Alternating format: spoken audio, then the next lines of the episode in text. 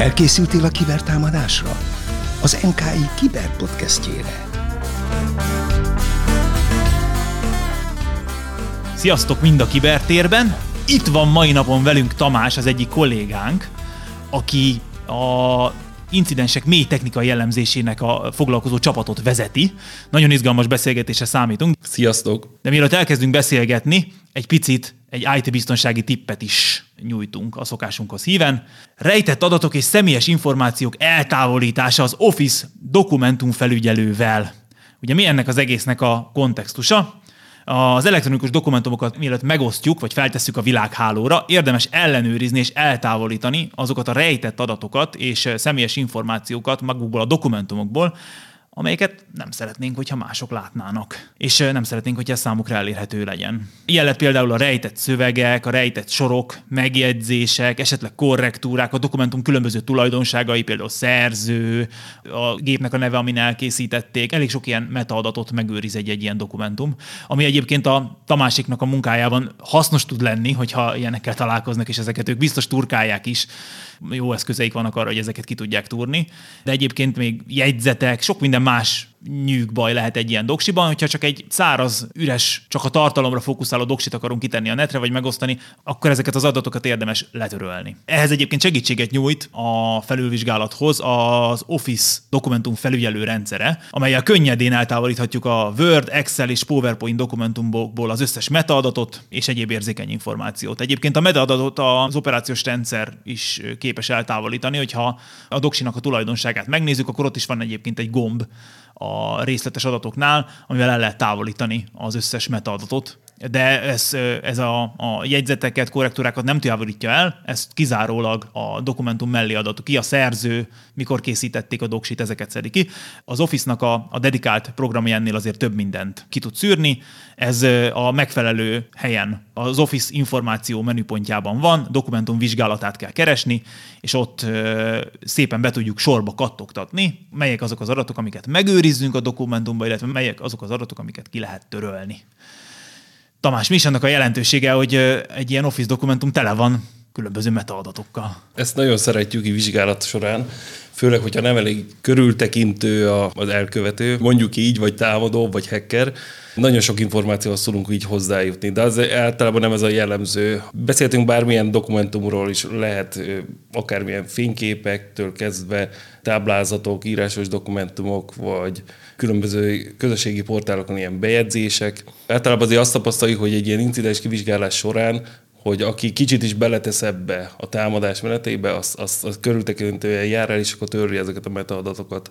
Volt is nemrégiben egy ilyen hasonló siker, a nyomozóhatóságok úgy írtak el, úgy találtak meg egy hackert, hogy a barátnője posztolt több különböző ilyen közösségi portálon, és volt egy számegyezés, egy telefonszámegyezés. És akkor onnantól kezdve olyan telefonszám, ami persze korábban kijött én vizsgálat során, és akkor úgy mentek tovább a forenzikus szakemberek, feltöltött képekből, ugye kiszedték a különböző metadatokat, benne voltak ilyen koordináták, hol készítették a képet, és ez alapján tudták belőni, lokalizálni, hogy kb. milyen térségben lakik az adott hacker. Fekete pont egyébként ennek a közösségi médiának, mert azért ezeket azért a feltöltéskor érdemes lenne magának a, az alkalmazásnak kiszedni ezeket a például ezeket az érzékenyebb helyadatokat. Hát mindegy, ezzel is akkor ezek szerint lehet dolgozni. Közeledünk a célhoz. Tamás, mi a szakterületednek a célja, mivel foglalkoztok napi szinten? Amit az előbb is mondtál, hogy mi az incidens kivizsgálással foglalkozunk. Nagyjából úgy tudnám leegyszerűsíteni ezt az egész sztorit, hogy minden, ami technikai kivizsgálás az hozzánk tartozik. A NKI-nak számos szakterülete van, ami egyéb tevékenységgel foglalkozik. Mi akkor lépünk képbe, amikor egy ilyen incidensnek, vagy biztonsági eseménynek ilyen mélyebb szintű vizsgálatára van szükség. Klasszikusabb terminológiával ez egy ilyen level 2, level 3 szintű analizáló tevékenység? Igen. Jó, hát így már szerintem azért sokan rögtön meg is értették. Forenzikus szakember, ezt a szót használtad. Hogyan zajlik egy ilyen forenzikus szakember egy napja? Reggel gondolom fel kell. Bízok benne, hogy előtte még aludt is egyet, hogy normálisabb munkába tudjon állni. Igen, valószínűleg fel kell. Amit említettél az előbb is, ez a level 2, level 3-as. Itt elkülönítjük ezt a két tevékenységet, itt a meglévő kompetenciák alapján.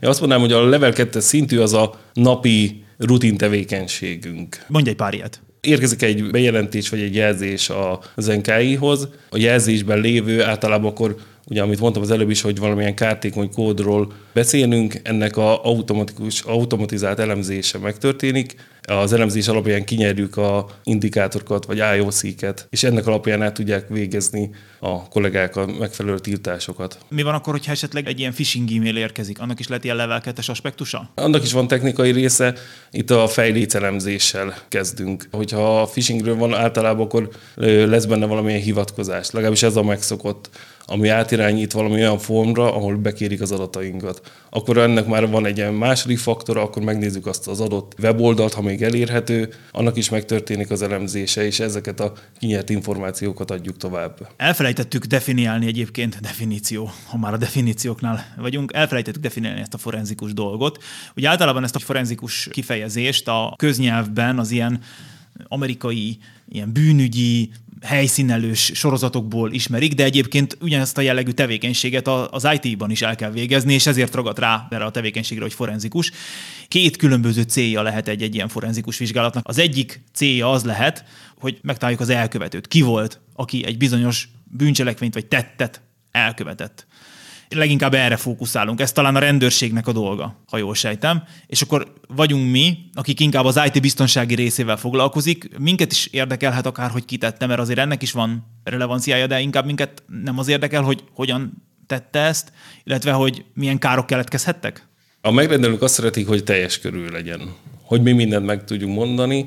Mindent is. Mindent is meg tudjuk mondani, gyakorlatilag rá tudjunk mutatni a személyre. Hát ez a technikai oldalról azért meglehetősen nehéz. Azért, ami hozzánk kerül itt az alapkampányokon kívül, nem ez az egyszerű elkövetői kör van mögötte. Tehát ők nagyon figyelnek arra, hogy a személyiség az rejtve maradjon. Míg ha az adott incidens fel is göngyölítjük, a technikai részben teljesen részletesen menően készítünk egy elemzést, és megvan a támadási vektortól kezdve az IOC-tól minden, de maga a személy nem lesz mögötte. Mi le tudunk tenni az asztalra egy technikai azonosítót, ami lehet egy domain vagy IP cím, vagy koordináták. Amivel aztán a többi csírt, vagy a többi szakember tud dolgozni, hogy hogyan kell egy ilyen incidenst felismerni, megelőzni. Így van, így van. Hangsúlyos igen, hogy a megismert tapasztalatok alapján ebből jön egy ilyen preventív tevékenység is, hogy megelőzzük a hasonló jellegűeket. De azért ne legyünk naívak, még ne áltassuk magunkat, hogy felderítünk egy bizonyos időszakban lévő támadási formát, azt a túloldal is azért folyamatosan fejleszti magát, ez már változni fog. Egy ilyen szűk időrésre ez mondjuk jó lesz, megelőzésre, védekezésre, de nagy valószínűség ezen gyorsan változtatni fognak. Iparásszerűen így csinálják, igen, mindig forgatnak egyet, mind magán a kódon, mind magán a malveren, vagy a káros kódon. Változtatnak egy picit, hogy ne legyen annyira könnyen felismerhető, illetve nyilván egy ilyen domaint, egy ilyen internetes címet létrehozni kettő perc bárkinek, és onnantól kezdve gyakorlatilag ez könnyen meg is lehet tenni.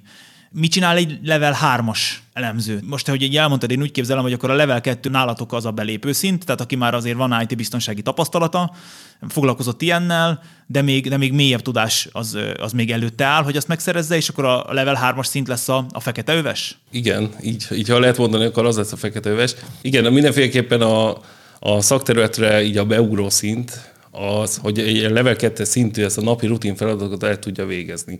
Ez is nagyon széles körű, nagyon széles a spektrum, ebben ugye benne van a, állományoknak az elemzése, de ez, ez jó rész, ez ilyen dinamikus környezetben, ilyen sandboxban történik meg. Ez az a, a klasszik az, amikor betöltjük a kódot, és akkor végeredményével kiad ilyen technikai azonosítókat, IOC-kat. Ez egy, ez egy automatizált malware elemző, ha jól sejtem. Így van. De azért érdemes azt megjegyezni, hogy, hogy hiába használunk ilyen automatizált malware elemzőt, amit én egyébként már használtam, a, az eredménynek a feldolgozása is egyébként szakértelmet igényel, tehát ezt ne áltassuk annyira magunkat. Tehát az is értelmezni egy domént, felismerni, hogy hogy, hogy ezzel mi lehet a trükk, ez mindig rejteget kihívásokat. Én is ezt gondolom erről, hogy a magának az eredménynek a kiértékelés, elemzése oda kell a szaktudás. És emellett ugye még, amit az előbb említettem, az e-mailek, a fejlételemzés, naplóállományok elemzése, ez, ez mind van ez a rutinszerű feladat. Naplóállományok? Mi az, hogy naplóállomány? Minden ilyen hálózati vagy elektronikus eszköz valamilyen naplót készít a tevékenységéről. Mint egy szorgalmas 19. századi ember? Igen. Attól függ, hogy mit engedünk neki, mi, mint felhasználók. Természetesen, hogyha mindent alapbeállításon hagyunk, akkor is fog nekünk készíteni ilyen bejegyzéseket, de elég szűk körülön. A munkáknál az nagyon nagy segítség, amikor tudatosak a partnereink. Ez a naplózási házirend megfelelően van beállítva egy adott szervezet. Tehát jól be van állítva, hogy hogyan kerüljenek naplózásra különböző események. Így van, így van. Most ha beszélünk egy szerver, vagy akár egy munkállomásról, egy Windowsos munkállomásról, ugye az eventekbe elment mindent. Persze ennek van, van egy ilyen alapértelmező struktúrája, hogy felülíródnak bizonyos méret után. Úgy tudnám jellemzni, hogy még egy olyan szervezetnél, vagy egy olyan személynél, aki nagyon sokat használja a gépét, meg különböző tevékenység hajtvége, az gyorsan felíródnak ezek a naplóállományok. Úgy mondják, úgy mondják, már hallottam, úgy mondják, kiforognak a logok. Így is szokták mondani.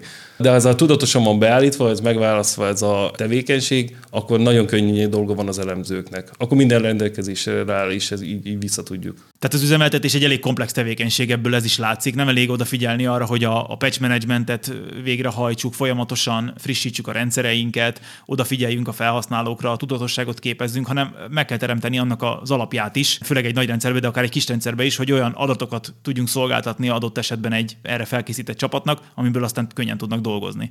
Nyilván ez is szakértelmet igényel, és nyilván erre is időt kell szánni, de hát ezek általában meg szoktak térülni, ezek a befektetések. Általában az a trend gondolom, hogy azért a, az alapértelmezett beállításokkal futnak ezek a, ezek a szerverek, és azokat a, a logolásokat használják, ami, ha jól sejtem, azért annál azért van szofisztikáltabb, lényegesen, lényegesebb, felkészültebb verziója is a logolásnak. Legtöbb esetben ezt tapasztaljuk, hogy ez a alapbeállítás, amit említettél. Igazán itt is van nagyon sok támpontunk a vizsgálathoz, csak visszamenőleg nem tudunk sokáig nézni ezeket. Amit te is mondtál, hogy kiforognak a logok, és akkor itt szervezettől függő, van, akkor csak egy-két napra visszamenőleg. Így nagyon nehéz rekonstruálni az eseményeket. Valomással kell, hogy folytassam ezt a műsort, ugyanis régebben még az előző szakterületem gyakorlatilag ez volt, amiről a, a Tomi beszél. Hát én nem voltam ennyire expert, mint a Tamás és az ő emberei, de azért én is próbálkozgattam, és én emlékszem rá, hogy voltak olyan ügyeink, amikor nem feltétlenül az volt a baj, hogy kevés log volt, hanem pont fordítva, hogy iszonyatosan sok log volt. Tehát, hogy abban meg aztán nagyon-nagyon nehéz volt megtalálni a kiutat, főleg, hogyha egy ilyen szolgáltatás megtagadásos DDoS támadás volt, beesett több gigabájtnyi, már terabájthoz közeledő mennyiségű log, és akkor abban az ember találja meg egy IP címet, ami, ami majd elvezet a kulcshoz. Ilyenek is azért előfordulnak? Így van, így van. Ezeket milyen eszközökkel lehet egyébként vizsgálni, ezeket a nagy mennyiségű logokat? Számítottam a kérdésre, hogy ez, ez, ez minden alkalommal megkapom ezt a kérdést. Soha nem tudok ajánlani semmit. Mindig erre az a válaszom, hogy igazándiból jó megoldás nincs, mert minden log eltérő formátumú, eltérően állítják be az a szervezetek. Hiába ugyanolyan eszköznek a naplóállományáról beszéljünk, de mégis ott helyileg másképp van konfigurálva, úgyhogy ilyen egységes jó megoldás nincs. Olyat nem tudok ajánlani, ami, ami mindent visz.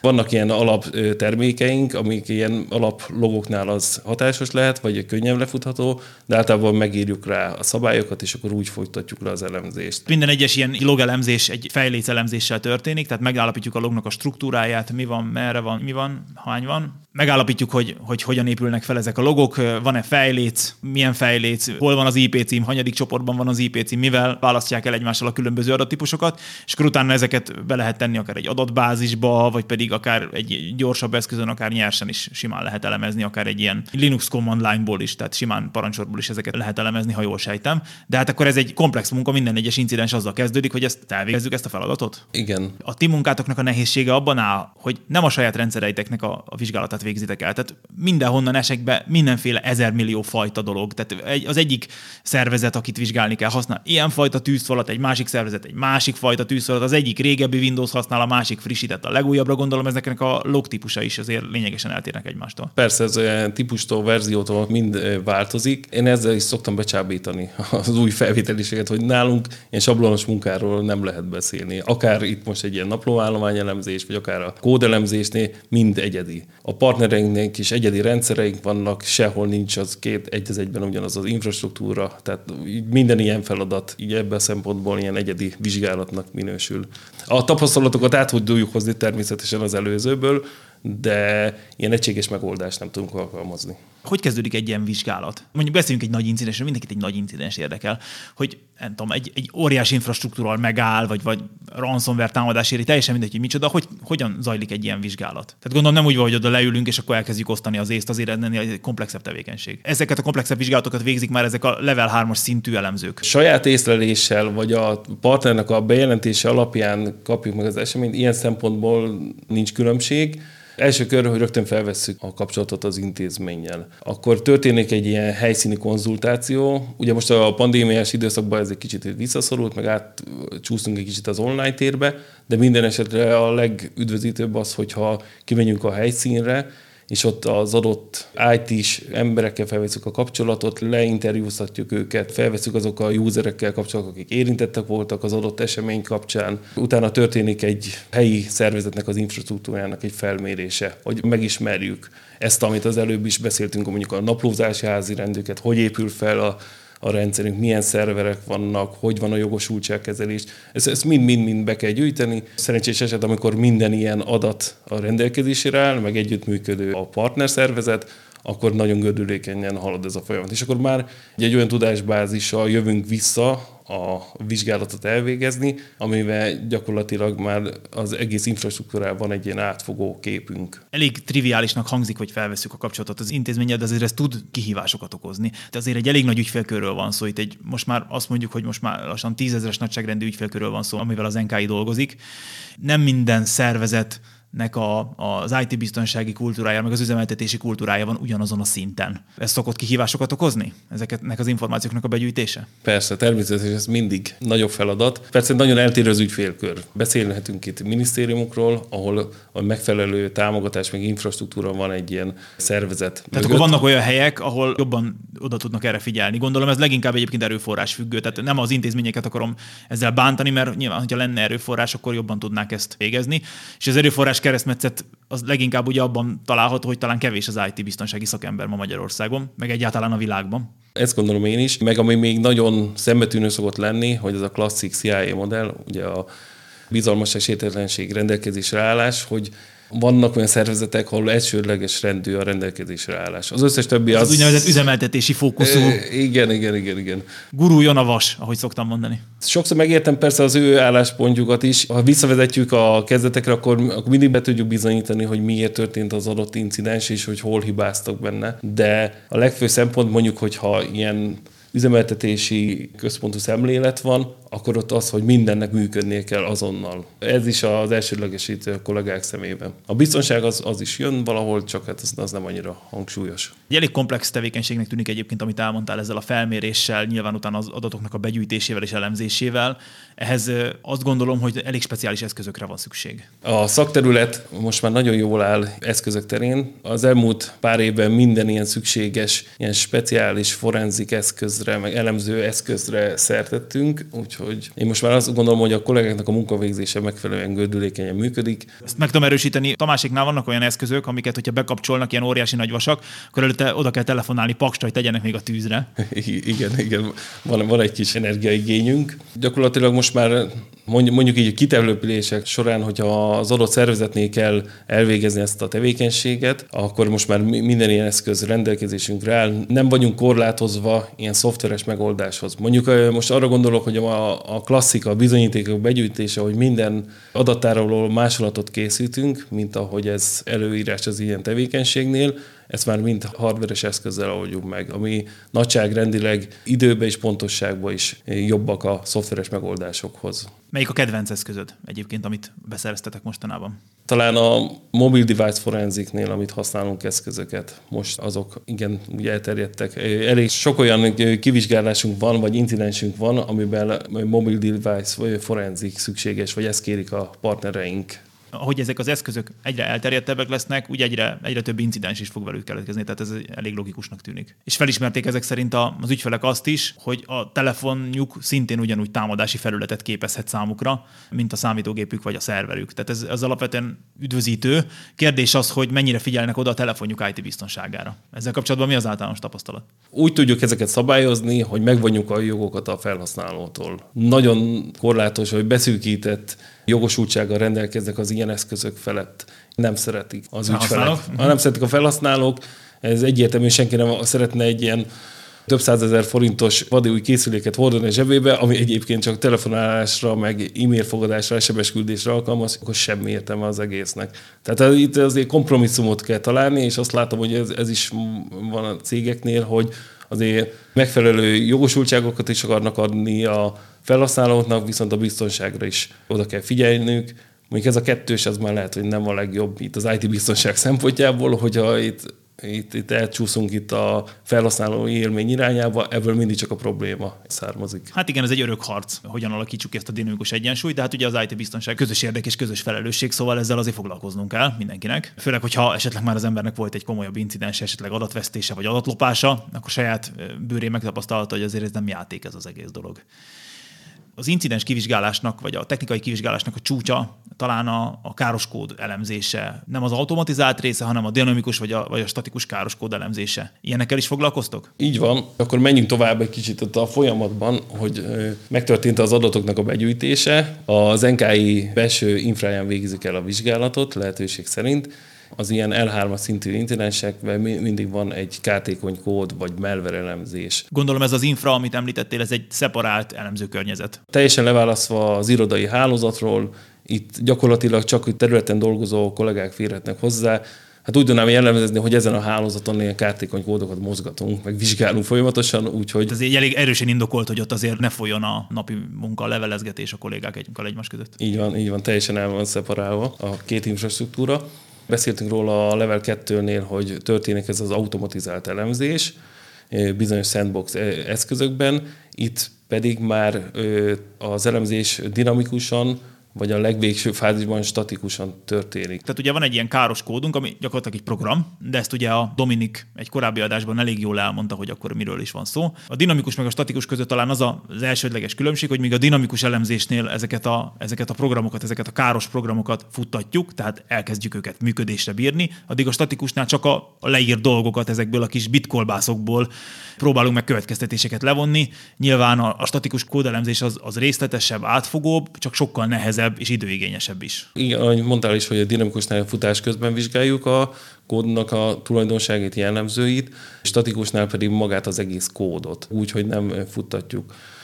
Neki nagyon sok magyarázata van, ugye itt a malware írók, készítők is felkészültek erre. Hogy őket elemezni fogják, olyan, mint a Horcrux, hogy védekezik, mint a Harry Potterben a Horcrux, tudom. így van, így van. Hogy ne tudjuk azért visszafejteni, vagy megismerni az, a, a kódnak az összes funkcióját, beépítenek ilyen védelmeket, amit a, ilyen általában ez az automatizált, meg dinamikus elemzésnél ezt, ezt, ezt megfelelően is használják. Tehát ott nem futnak végig ezek az elemzések. Hogy... Tehát maga a kód félbeszakítja a futását azzal, hogyha érzékeli, hogy ajaj, engem megfigyelnek, és akkor beszünteti a működését. Így van, több ilyen módszer létezik, hogy azt is érzékeli, hogy virtuál környezetben futtatják a kódot, vagy az, hogy különböző debuggerekkel futtatják a kódot, akkor általában itt, itt, itt leáll a kódnak a működése, és akkor nem látjuk teljesen, hogy mi is az igazi funkciója. És akkor jön a statikus elemzés. Ami viszont már, amit te is említettél, hogy ez egy nagyon mély szakmai tudást igényel.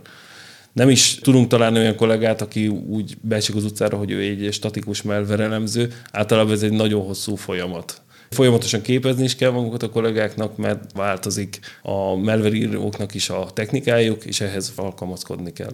Ah, tehát egy követő üzemmódba kell itt lenni megvan az elemzés, begyűjtöttük az összes adatokat, leelemeztük ezekkel a szuper nagy teljesítményű eszközökkel, utána mi történik a kis incidensünkkel? Azt még hozzáteszem, hogy azért folyamatos kapcsolat van a érintett szervezet és az NKI között, tehát mi folyamatosan tájékoztatjuk őket. Meg általában úgy is néz ki egy ilyen vizsgálat, hogy az első körös hiába teljes körű, nem végleges, mert az elemzés során új inputokat kapnak a kivizsgálók, látjuk, hogy mennyire kiterjedt mondjuk egy ilyen fertőzés. Azt látjuk, hogy nem azon az adott két munkaállomáson van, hanem egy jóval összetettebb problémával állunk szemben, több munkaállomás érintett, szerverek érintettek, és akkor így folyamatosan tájékoztatjuk az ügyfelünket, és akkor hozzuk be a további bizonyítékokat is a vizsgálat során. Visszakanyarodva a kérdésedre, mi volt a kérdés? Felteszem újból a kérdést. Ha megvan az eredmény, akkor mi történik? Mi ennek az egész vizsgálatnak az eredményterméke? Az egészről készül egy report vagy jelentés. Az NKS terminológiában inkább a jelentést használjuk. Ennek van egy vezetői összefoglalója, gyakorlatilag ez az eseményeknek a rekonstruálása. Feltérképezitek az események egymáshoz fűződő viszonyát, mi, mikor történt itt az időbeliségnek, ugye nagyon fontos jelentősége van egy ilyen eseménynél. Ez történt először, utána az történt, utána az történt, és ugye, hogyha ezeket, mint a történelmet is egy kicsit komplexebben nézzük. Magyarországon ugye úgy tanulják a történelmet, hogy megtanuljuk először a magyar történelmet, és utána meg, a, hogy abban az időszakban országban, mi történt Európában, majd a világban.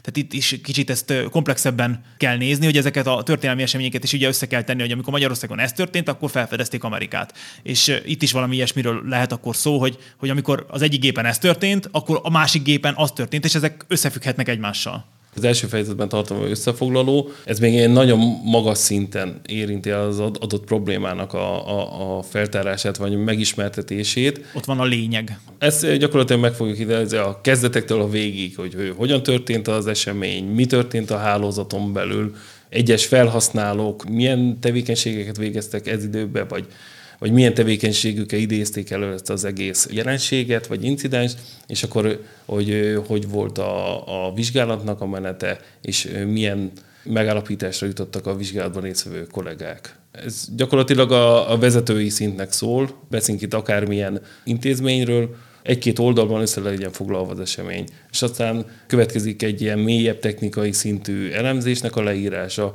ez gyakorlatilag terjedelmében most...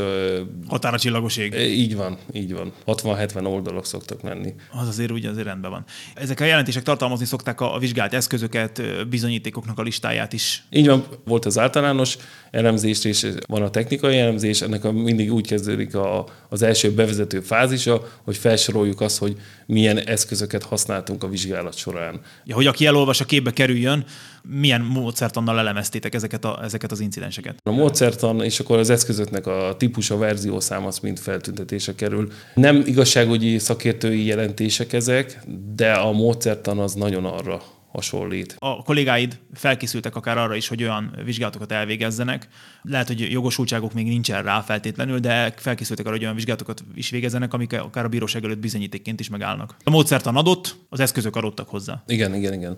Nagyon sok ilyen kivizsgálásunk is volt egyébként, amit később fent használtak nyomozó hatóságok a, a bizonyítás során. Igen, itt valószínűleg intenzív együttműködés kell, hogy legyen. Tehát ti valószínűleg jó viszonyt ápoltok a kiberbűnözés elleni csoportjával a rendőrségnek. Nem mondom, hogy napi kapcsolat, de elég sűrűn beszélünk. Van összefüggés a két tevékenység között. Így van. Az IT biztonsági vetülete, meg a bűncselekmény vetülete van egy aspektusbeli különbség, de azért az elemzési módszerek azért hasonlóak. Arra törekszünk a kollégáinkkal, hogy megfeleljünk ezeknek az előírásoknak. Hogyha a jövőben jelentkezik egy ilyen igény, akkor meg tudjuk osztani az adatokat. Ez abban merül ki, hogy az adott nyomozóhatóság egy lefoglalás keretében begyűjti tőlünk a bizonyítékokat, és pluszban még az elvégzett vizsgálatnak az eredményeit.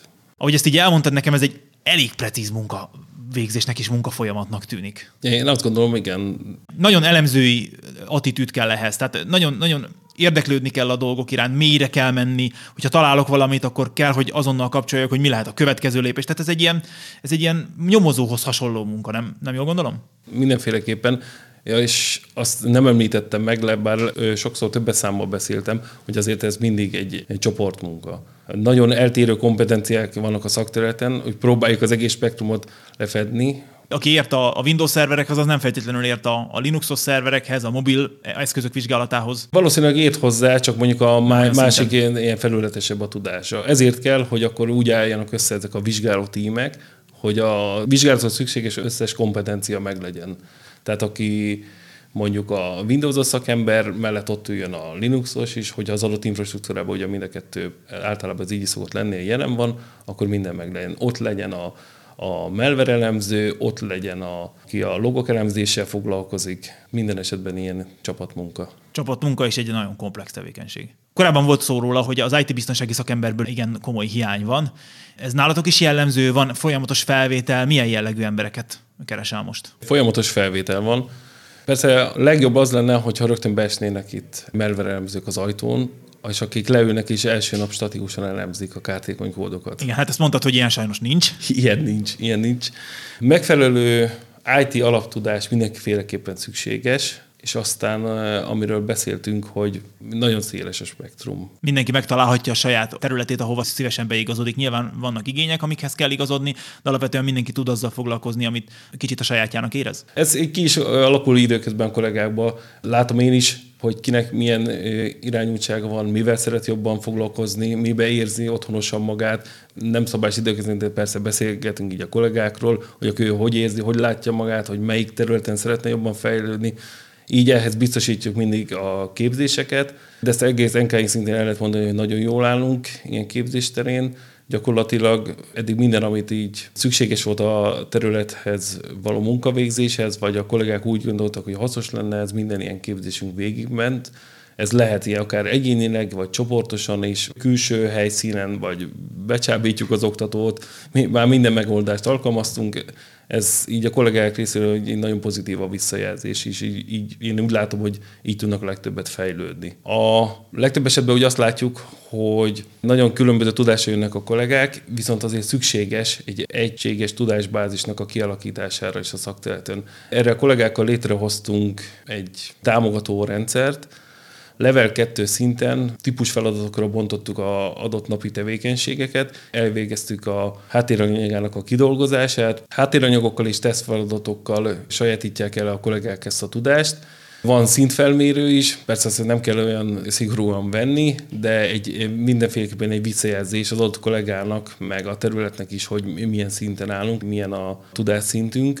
Ahhoz viszont nagyon jó és elengedhetetlen, hogy ez a gyakorlatilag egységes szemlélet meglegyen. Ez a napi rutin feladatoknál ez mindenféleképpen szükséges. Kell egy nagyon masszív alap ahhoz, hogy az ember a napi rutin feladatokat is elvégezze, de erre a megfelelő háttéradatbázis, a mentorálás, annak a kidolgozása már megtörtént, tehát hogyha bekerül egy kollégába a rendszerbe, akkor jó eséllyel a szocializációja is viszonylag rövid lesz. Ez a terv, és úgy látom, hogy ez most működik. Most első körben arra is próbálunk pozícionálni, hogy a, az egyetemről vagy egy, egy oktatás intézményből kieső friss diplomás kollégáknak a, így a betanítása megtörténjen. Köszönjük szépen, hogy ezeket elmondtad nekünk. A mai adásban először is az Office dokumentumok adatainak eltávolításáról elmélkedtünk, aztán megismertük az NKI egyik szakterületét, a biztonsági elemző szakterületet. Ezt, ezt nem mondtuk még ki talán. Megismerkedtünk azzal, hogy milyen tevékenységeket végeznek, milyen munkákat végeznek, megismerkedtünk nagyjából elnagyoltan a folyamattal, amin, amin keresztül működik ez az egész, egész rendszer. Aztán utána volt szó arról, hogy hogyan kell fenntartani azt, hogy ezeknek a kollégáknak folyamatosan napra kész legyen a tudásuk. Nagyon szépen köszönöm, hogy itt voltál velünk ma és ezeket mind elmondtad. Hackermentes szép napot kíván mindenkinek a kibertérből Tamás és Tamás. És köszönöm, sziasztok! Sziasztok!